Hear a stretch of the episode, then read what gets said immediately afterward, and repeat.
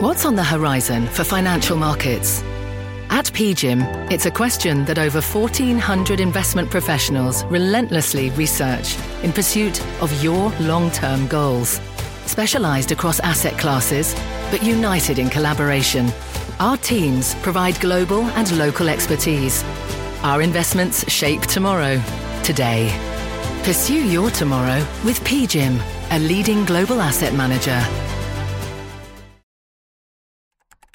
Bring in show music, please.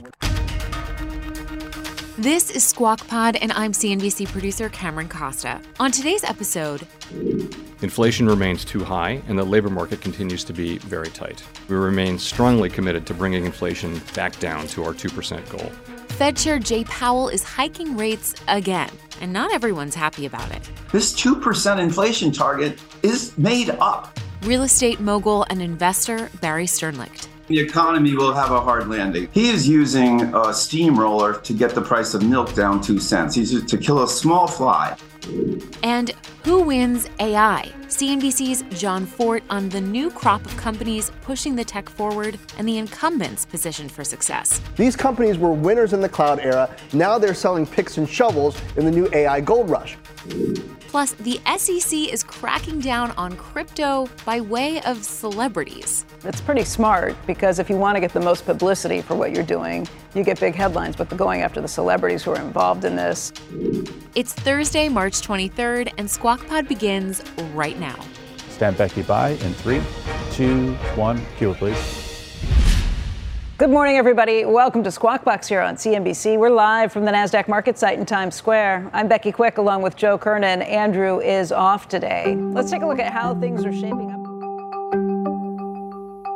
First up today on the podcast, the seesawing market reaction to two federal officials telling two sort of different stories about what the recent banking shockwaves mean to the economy. Good afternoon. Before discussing today's meeting, let me briefly address recent developments in the banking sector. In the past two weeks, The Federal Reserve hiked interest rates yesterday by 25 basis points. It's the central bank's ninth consecutive increase of the key Fed funds rate. Chairman Jay Powell, while defending the hike in spite of the recent banking volatility, did indicate that rate increases could be, maybe, nearing an end. The markets, initially weighed down by the rate hike news, were relatively flat once Powell's press conference ended because it looked like this rate hiking journey might almost be over. The language in the Federal Open Market Committee's statement regarding future rate hikes was modified for the first time in a long time to leave room for one more hike, maybe more than one, maybe none. we no longer state that we anticipate that ongoing rate increases will be appropriate to quell inflation. Instead, we now anticipate that some additional policy firming may be appropriate. We will closely monitor incoming data and carefully assess the actual and expected effects of tighter credit conditions on economic activity, the labor market, and inflation. Powell believes that the banking problems, while serious, are contained. These are not weaknesses that are that are at all broadly through the banking system. This was a this was a bank that was an outlier in terms of both its percentage of, of, uh, of uninsured deposits and in, in terms of its uh, holdings of duration risk.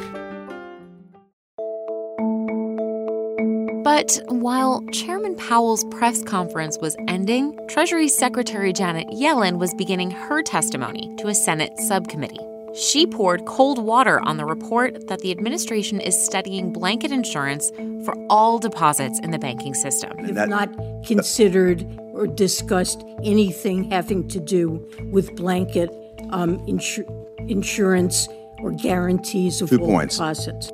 To Wall Street, Powell and Yellen did not seem to be on the same page. The markets, which were relatively flat, as I said, after Powell finished, wavered after Yellen's comments. Banks sold off, and the markets closed the day lower than they started.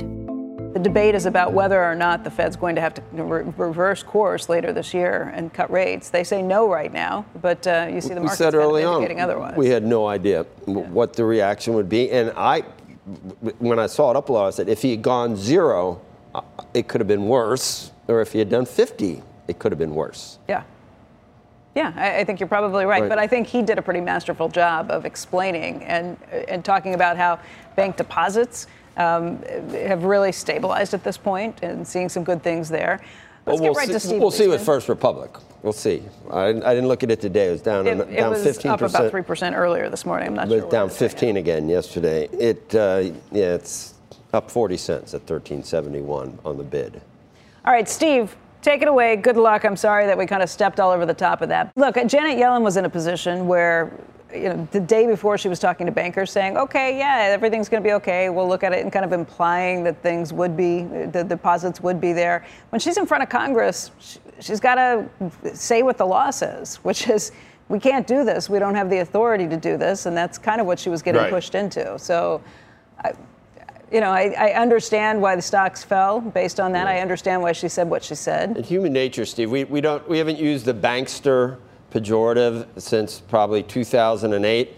But do you remember when those guys could give loans and mortgages to people that didn't even have addresses because they had AMBAC, uh, you know, the CDOs and everything? They'd buy some crappy insurance that was no good, but they Right. pretended everything was, Right. was money good because they had these AAA rates. They went nuts. You remember how much what they built up because of, of the fees they could charge? Do you remember how well those guys were doing? And Merrill would watch some other company do the mortgage. Why aren't we in these mortgage backs? And it- they, banksters go crazy with greed and, and easy money. Can you imagine if you uh, were going to insure deposits? They'd never have to think of anything again. They do whatever they, they, they would they would finance everything because their deposits were good. No one there'd never be another run. That is a, a recipe for disaster, Steve. Is it not? Um, Joe, I think we're going to have to. I, I, I- I think we're going to have to rethink the banking system right now, Joe, and it's because of this. It's the phone, right? The Mor- idea well, that, too. But deposits moral hazard, not. moral hazard is, is Part- hundreds part- of years old. Moral hazard is hundreds Yeah, of years Joe, old. I eh, look, look. Let me concede. Everything you said is true. Given the ability to, to, to lend with no concern about the, the deposit base, Get your money back. Banks Yeah. might now. Now remember, Joe, the moral hazard still exists, right? It exists in the equity. It exists in the bonds, right? The bond traders and the equity holders were indeed No, wiped out. So that moral hazard isn't gone. And Joe, you, you know I have my own doubts about if the regulators couldn't find it, if the equity holders didn't see it, if the bondholders didn't see it, then what kind of discipline are the depositors really uh, uh, uh, inflicting on the banking system? Are they really acting as if the banks, uh, uh, they're really evaluating the bank's books? I don't think they're doing that. Well, not in advance. They- they would just if they not got- in, not in advance. and they, if they had gotten a others start to haircut, if, if they'd gotten a haircut Yeah, or lost their deposits, why- they would have. And the, and the But- Fed did know for why- five years knew about SVB and duration risk. The San Francisco Fed said Right. you got to do Four years, something. 2019. Two thou- four years, Right. 2009. Uh, But here's the thing: why why wouldn't the equity holders know it? Why wouldn't all the analysts that we read about the banks know it? That's why a good wouldn't question. the bondholders but know I will, it? They- I will tell you, they you have to dig. poll If you start looking, if you start looking through these, you really have to dig and know what you're looking for on some of them. I, I will give SVB. I know. The, what I did SVB it. was saying that they were the ones who were being upfront on their balance sheet, and they were. I read through theirs, and Because they they were pretty didn't for have- hold to right. maturity. They were they were Right. very upfront, and with a lot of these other banks, you really do have to dig because I've been looking the same thing, Steve. You And, guys- they are not But as You upfront guys about this remember stuff. Enron? Yeah. Yeah. You guys remember Enron? Enron disclosed all those third-party deals it was Yeah. doing, and everybody said, "Oh, we're shocked. We're shocked Steve, to find the- out about it." It was in the disclosures. the Fed, what we, we keep saying, 475 basis points in a year. So until a year ago, no one, they should have thought rates are going to go up someday, Exactly. but they, did- for, you know, four years ago, no one was thinking we're, we're moving off zero quickly. And the Fed thought inflation was transitory a year ago. So no one knew we were going up to Right. 5% in the blink of an eye. But that's what you're supposed to think about. I'm telling you, people like Jamie Dimon, the smart guys, the smart risk managers were thinking about that. They're not stuck in this uh, mess. Most of them. But here's the thing, Joe. For so long, we've had this ability to move money with the phone.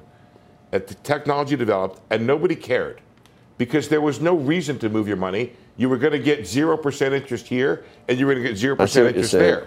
I've All learned of a how to do sudden, that, yep. You can you can use it right, and the money moved very very fast, and so but but so the idea that that these deposits are not as sticky as we thought they were, it really challenges the banking model. Good. What is a deposit? How long is it going to be there? And if my deposit can leave in a hurry, how much lending can I do on the other side of it? Even even with term, safe right? stuff, safe stuff like treasuries or really good mortgages that that have a very good risk profile on them too. If you're locking Right. up Remember- ten years at really low rates, two and a half percent, two point seven five percent, three percent, and rates move.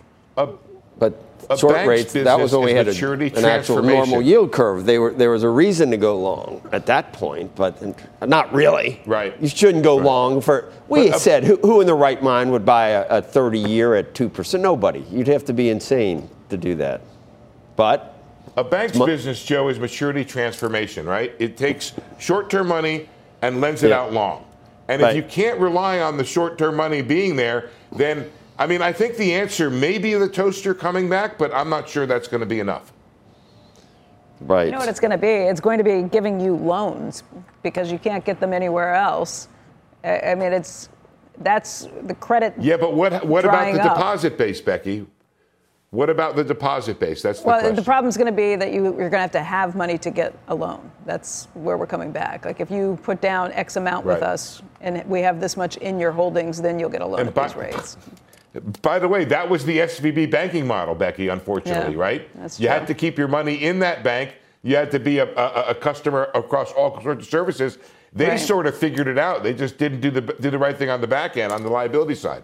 They had a yoga On the asset director, but, not, but no risk manager. I mean, they, they did some Jamie other Dimon things says too. he's the, he's the risk manager. He is. The CEO he's one- should and be probably the, the best one. if you have to rely on somebody else. The SEC, in another move, also charging eight celebrities with illegally touting two cryptocurrencies without disclosing that they were paid to do so. The celebrities named in the suit include actress Lindsay Lohan and social media personality Jake Paul. Six of the celebrities have agreed to pay a combined $400,000 to give back any profits from that and settle the charges. Those celebrities were all backers of Justin Sun's Tronix and BitTorrent crypto assets. The SEC charged Sun with committing fraud by manipulating the trading activity of the two crypto tokens, creating the appearance of active trading when it did not exist. And by the way, they also said that he's the one who told those celebrities that they couldn't say he was paying them to do this.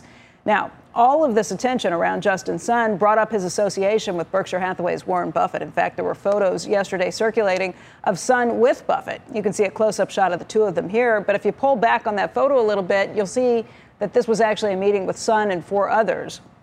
This photo was taken at a lunch that Buffett had with Sun, and it was one that Sun paid $4.56 million Oh, yeah. to charity for. Justin Sun was the winner of the auction that's, held right. annually to raise money for Glide.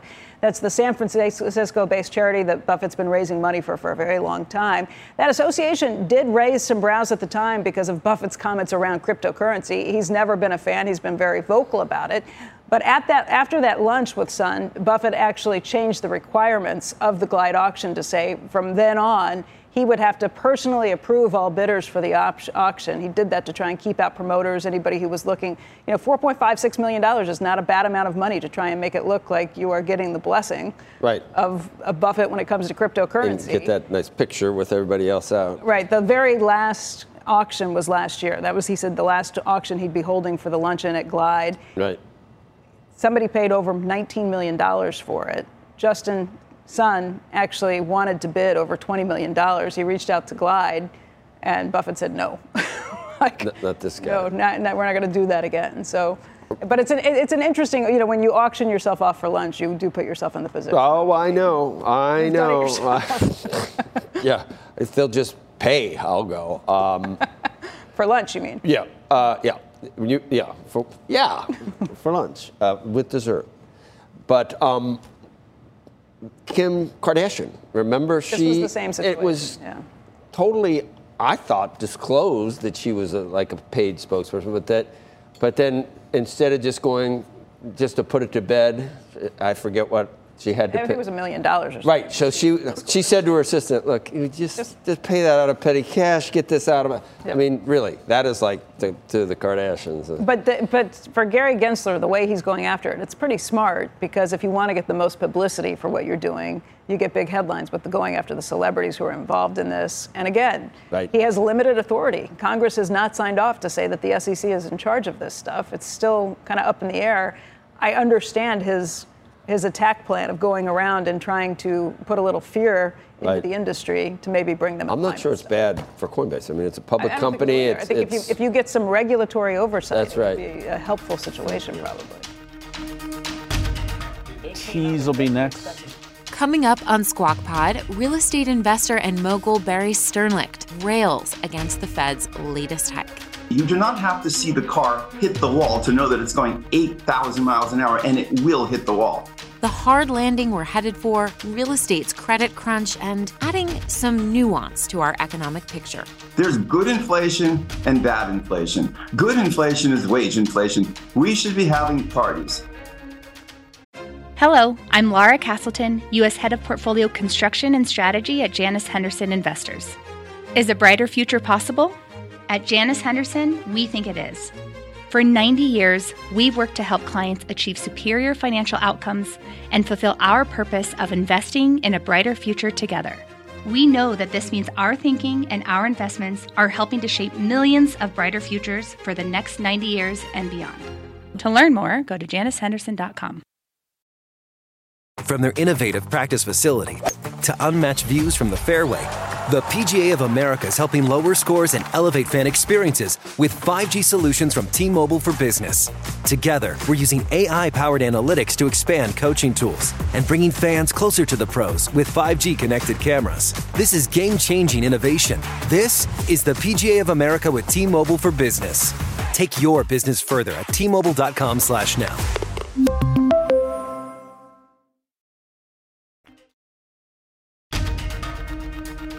This is Squawk Pod.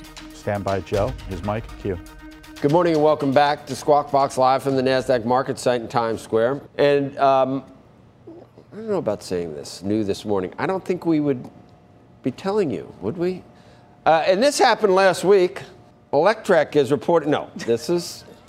Oh, you take issue with the new this morning? Yeah. We're bringing you the news. Yeah. We just want to let you know. new this morning. So this did not, we did not report on this like eight times last week. This is actually Well, it's something. not yesterday's news today. Electrek.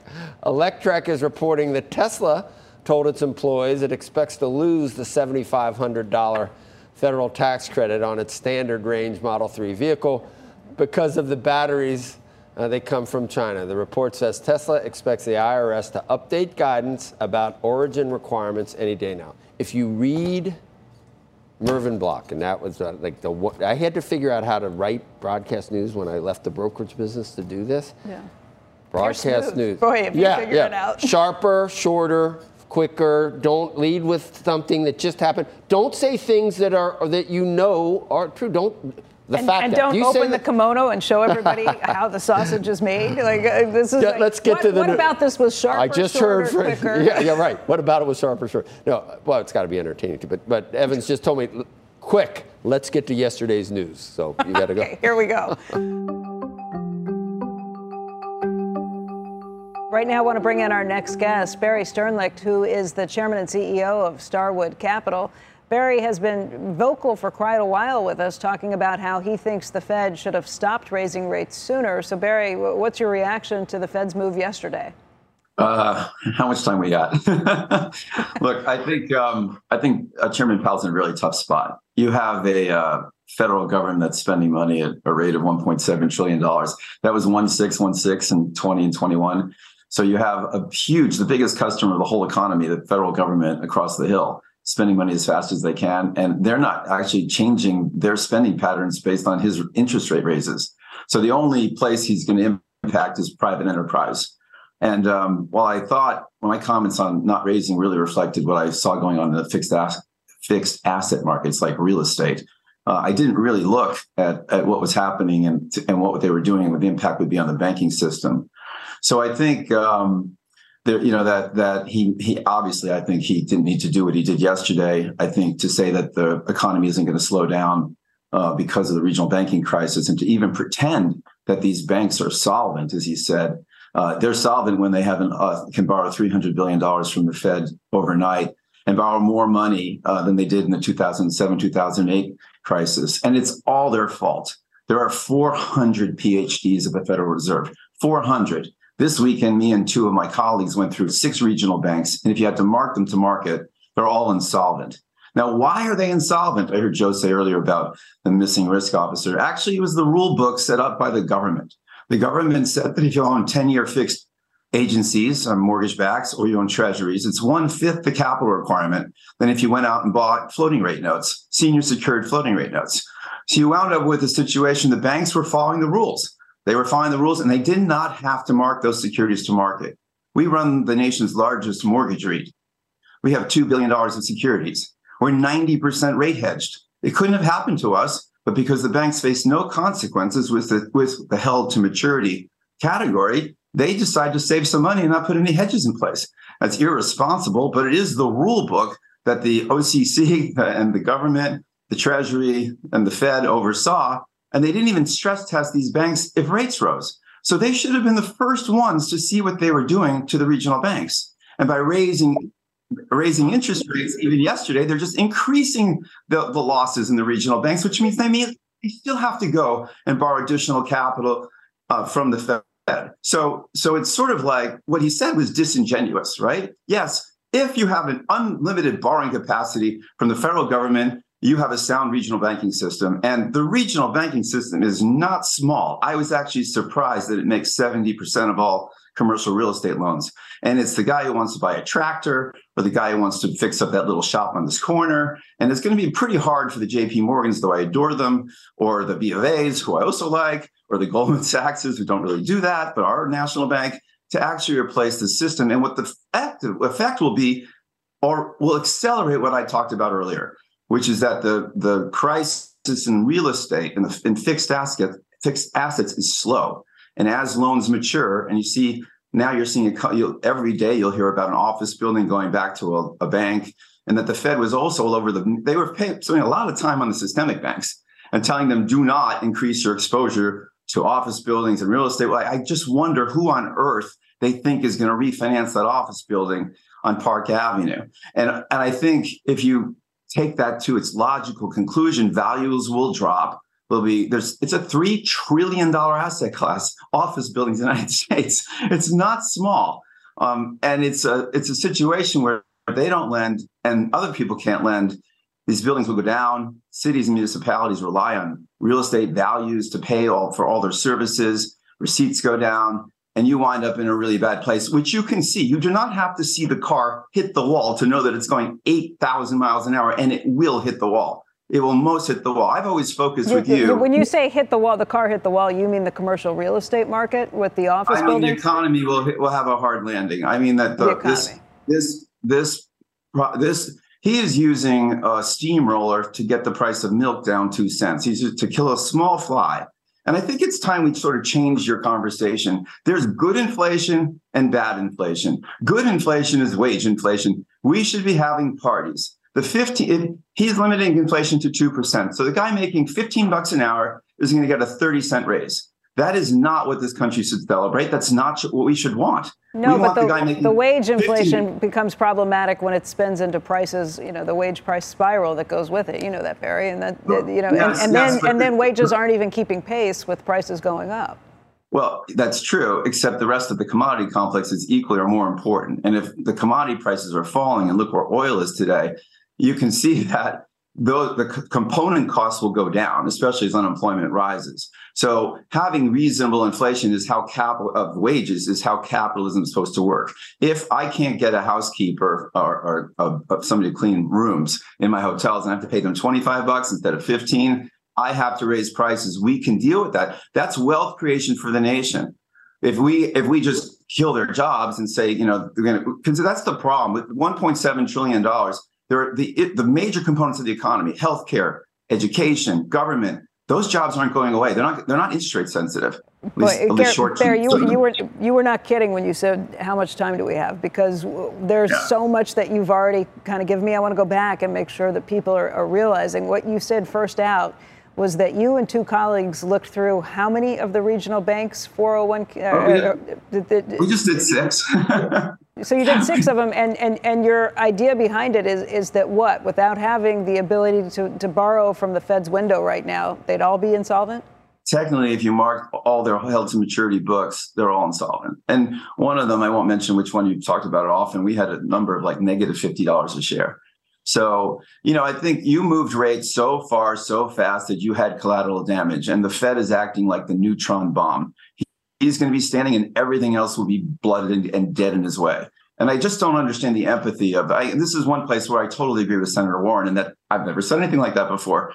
But I mean, I think to actually aim to get rid of 5 million of the 10 million jolt jobs and then bring unemployment up. And he's saying he's not trying to do that, but that's actually what he's trying to do. You can't stop wage growth by not actually destroying jobs. So he has to go after the service economy. He has to hit the manufacturing economy because that's where interest rate sensitivity takes place. Construction jobs in January fell, open jobs fell 50%, the largest drop in history. And that will continue. I'm I, I continue to tell you, we're building our projects, but when we're done, we're shelving everything on the on, on the table. So you will see everything slow down. It just takes time. And their data, again, one more point. This rent equivalent uh, that is in this this last report and the five last before it showed rents going up 9.6%. It's either 0.8 or 0.7 per month every month. It's the highest number in this last report, and it's dead wrong. He is using uh, that survey of rent of homeowners was invented in 1981, 50 years ago. I don't even think I had an iPhone in 1981. I didn't certainly didn't have the internet thing. They didn't have artificial intelligence. They didn't have an iPhone in the year 2000. As ChatGPT, what rents are doing in the United States today? Rents are about up four. They're not up nine six. And if you adjust the nine six to today's rent of four, inflation would be 2.6 percent, according to our, our our data scientists internally. So he's going to get just what he wants, except now he's thrown a whole new wrinkle into this thing, which is the blow up of the regional banking system, where the Fed has to decide if it wants to uh, basically insure every deposit in the country, which he, he can't I don't really think he do has that. the ability to do. No, he doesn't. You, do we're- we've kind of determined that you need congressional approval to do that. Barry, let, let me talk to you about uh, com- commercial real estate because that is what you know better than probably just about anybody else. Um, you said last year that you were looking at great opportunities when it came to commercial real estate. This year, I think just this month, you said, yeah, there's some great opportunities, and unfortunately, we can't do anything ab- about it because you've got to worry about liquidity issues yourself. So, what, what, what do you kind of take away from what's happening in commercial real estate? As you mentioned, people are handing back buildings to the banks and saying, forget it, we're going to we're gonna walk away from this.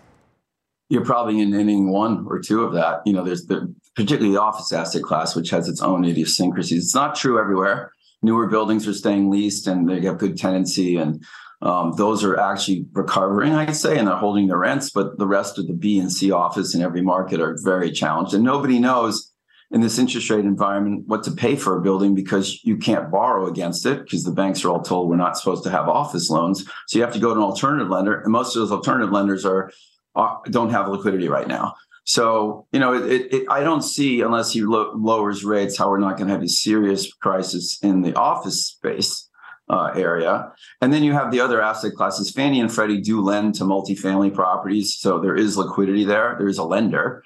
Um, you know, it's very expensive. And, you know, we, we, Powell didn't raise rates in 21 when rents were galloping at 22% because of that delay in his data. And then when he finally caught up, the data caught up, rents had already trended down. And so I don't know why, when you have used car prices and you have watches and you have airline fares and you have food and eggs, I don't know why one third of the CPI has to be on this. I actually read it. I actually went back and looked at how do they calculate this rent equivalent index? And it's a survey of households. If you called me and said, "What is your house rent for?" How on earth would I know? I mean, what kind of what kind of Byzantine program did they develop in 1981 that they've modified three or four times, but it's still cute. So anyway, I, I just wanted to get a because I, I agree with a lot of what you're saying, but I mean we have a we have a problem, Houston. We have the Fed that stayed at zero for so long, and Kevin Warsh was on the other day saying they buy all these bonds, which enabled the government to spend as much money. They, they were part and part, they were like partners,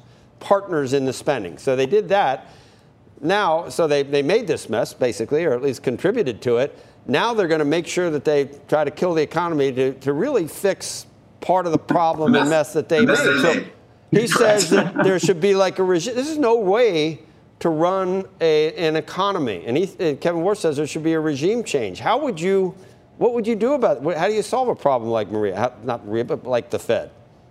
I mean, the, the, the, the consequences of having everyone's taking their money out of anything productive and buying his treasuries. I mean, that's uh, now you can't put your money in a bank anyway, so you got to go buy some CDs and treasuries. So that's just going to slow down the economy. I mean, it's common sense tells you exactly what's going to happen. You have to get out of these mathematical mathematical models. There are 400 PhDs at the Fed. 400. I think we have a regime change to PhDs, and that's your first problem. I mean, honestly, I mean, you can't take the regional banking system and, and replace deposits at one with money borrowed at five and expect these banks to have any profitability or to be able to lend to people at, at reasonable rates. So what's yeah, the solution? Lend- what's the solution, Barry? If it's not if it's not blanket insurance for the deposits.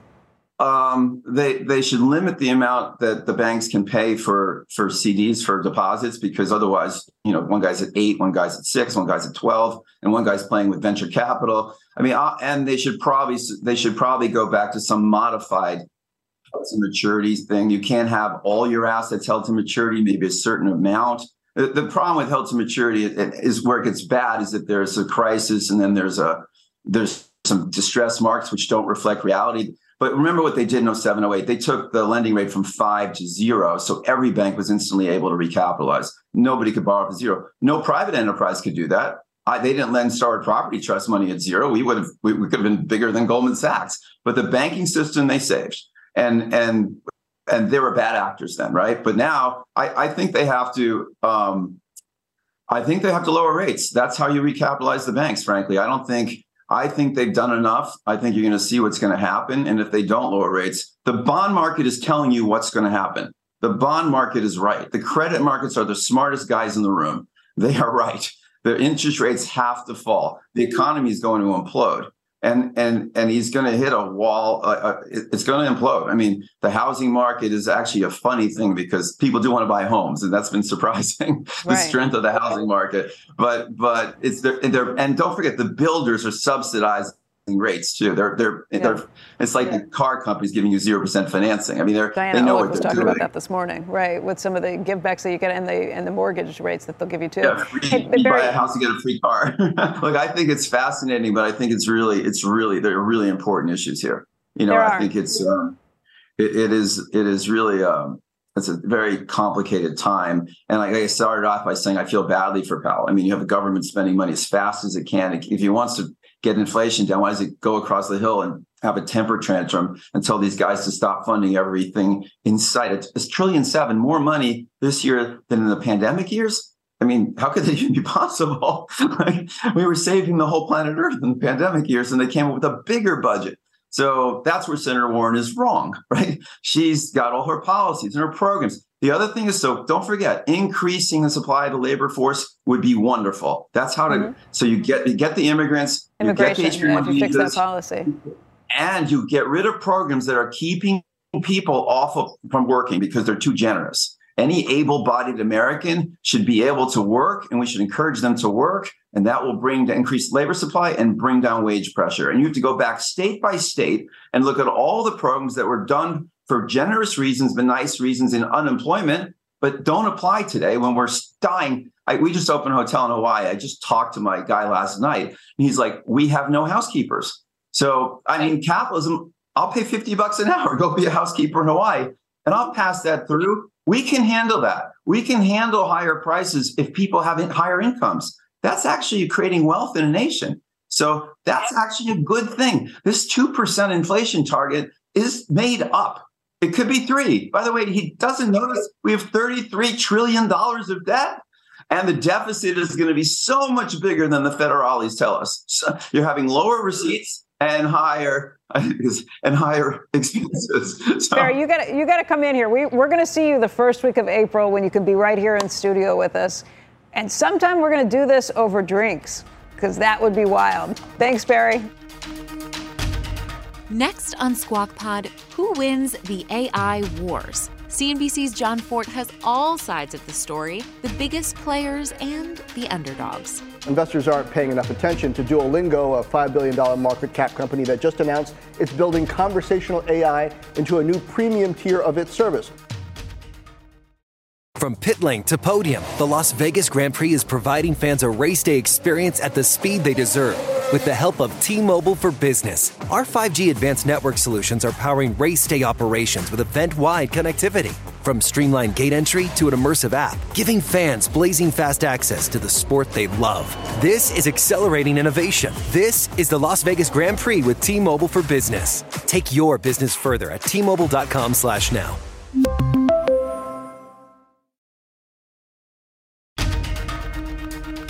Welcome back to Squawk Pod from CNBC today with Joe Kernen and Becky Quick.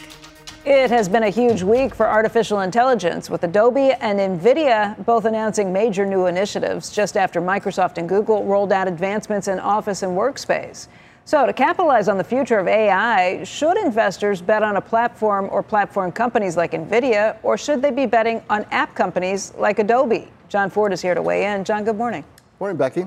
Uh, well, they should bet on platform companies. Think NVIDIA, Microsoft, Google. They have the scale to weather a choppy economy, the revenue base to fund an AI expansion, and the leverage to benefit when smaller companies innovate on top of what they build. NVIDIA this week announced its DGX cloud platform and AI Foundations, a cloud service that'll let businesses effectively build and operate their own custom versions of generative AI models, ChatGPT and DALL-E. Microsoft last month explained how buzzy startup OpenAI is built on top of its Azure cloud infrastructure to deliver results. And Google last week unveiled new AI features inside of its Workspace offering. That's basically marketing for the AI capabilities that can be built on its Google cloud platform. You, you, get the idea. These companies were winners in the cloud era. Now they're selling picks and shovels in the new AI gold rush. Rather than try to figure out which AI driven application is going to strike gold, bet on the platform providers who have already shown they know how to compete. Web era giants, as you mentioned, those companies like Microsoft or Amazon and Google, they managed to become even bigger when they got into the cloud and the mobile era. But isn't it pretty unusual for a big player like that to win? Well, ah, you just did it. Yes. On the other hand, it makes more sense to bet on app companies to surge ahead in AI. PC giants Microsoft, Dell, and Intel didn't dominate mobile. Don't assume cloud giants will dominate AI. Adobe is a great example of a potential upstart. This week they announced Firefly, a homegrown family of AI models that'll generate images, text effects, and eventually video. Not only that, Adobe's planning to let other companies build on Firefly for their own custom AI experience. So why does that matter? Well, Microsoft and Google and Nvidia are already valued as platform companies. Nvidia is the smallest with a $650 billion market cap. That's 500% bigger than Adobe, but Nvidia's revenue is more like 50% bigger. The platform companies are already priced to win. Meanwhile, investors aren't paying enough attention to Duolingo, a $5 billion market cap company that just announced it's building conversational AI into a new premium tier of its service or Samsara, a $9 billion market cap company whose sensors, cameras, and software work together to drive efficiency in logistics and manufacturing and might use AI to turbocharge its momentum, Becky. You know, some people question whether those small software companies will even survive. Well, these are tough times, but it's interesting. There are these targeted companies that are generating cash and actually growing pretty quickly. I mean, Samsara is up 42% year over year. Now do the other quarter. Now do the other, do a double uh, uh, on the other hand. Switch hands again. well, she said they might. There's questions they will survive. You said they will. Now do the opposite. They, well, the opposite side is they might not survive. Yeah. Oh, they might not survive. The, yeah. Oh, we can well, do this till the, the, cows come home. We could. Think. We could. I really think their survival probably not so much in question unless we have a super deep recession and somebody buys okay. them out. Can, seriously, can next time you come on, do your first. On the other hand, have a question and then the answer is another on the other hand. So just do hand? No, do keep doing it. Hand we over hand oh, over hand and keep. That'll take the whole back, hour. Forth, but, uh, It'll be like Doctor Strange or, when. The, or it could be what like if an there's, octopus. What if there's three scenarios? This segment could be. Um, what if there's three scenarios? Yeah. On the other hand, on the on the foot, There could be three scenarios for some of these things. It's too. like a multiverse of on the other hand. This little piggy went to market. You could do all 10 tones. That's the podcast for today. Thank you for listening as always. Squawk Box is hosted by Joe Kernen, Becky Quick, and Andrew Ross Sorkin weekday mornings on CNBC at 6 a.m. Eastern. To get the smartest takes and analysis from our TV show right into your ears every day, follow Squawk Pod wherever you get your podcasts and turn on your notifications so you don't miss a thing. We'll meet you back here tomorrow. We are clear. Thanks, guys.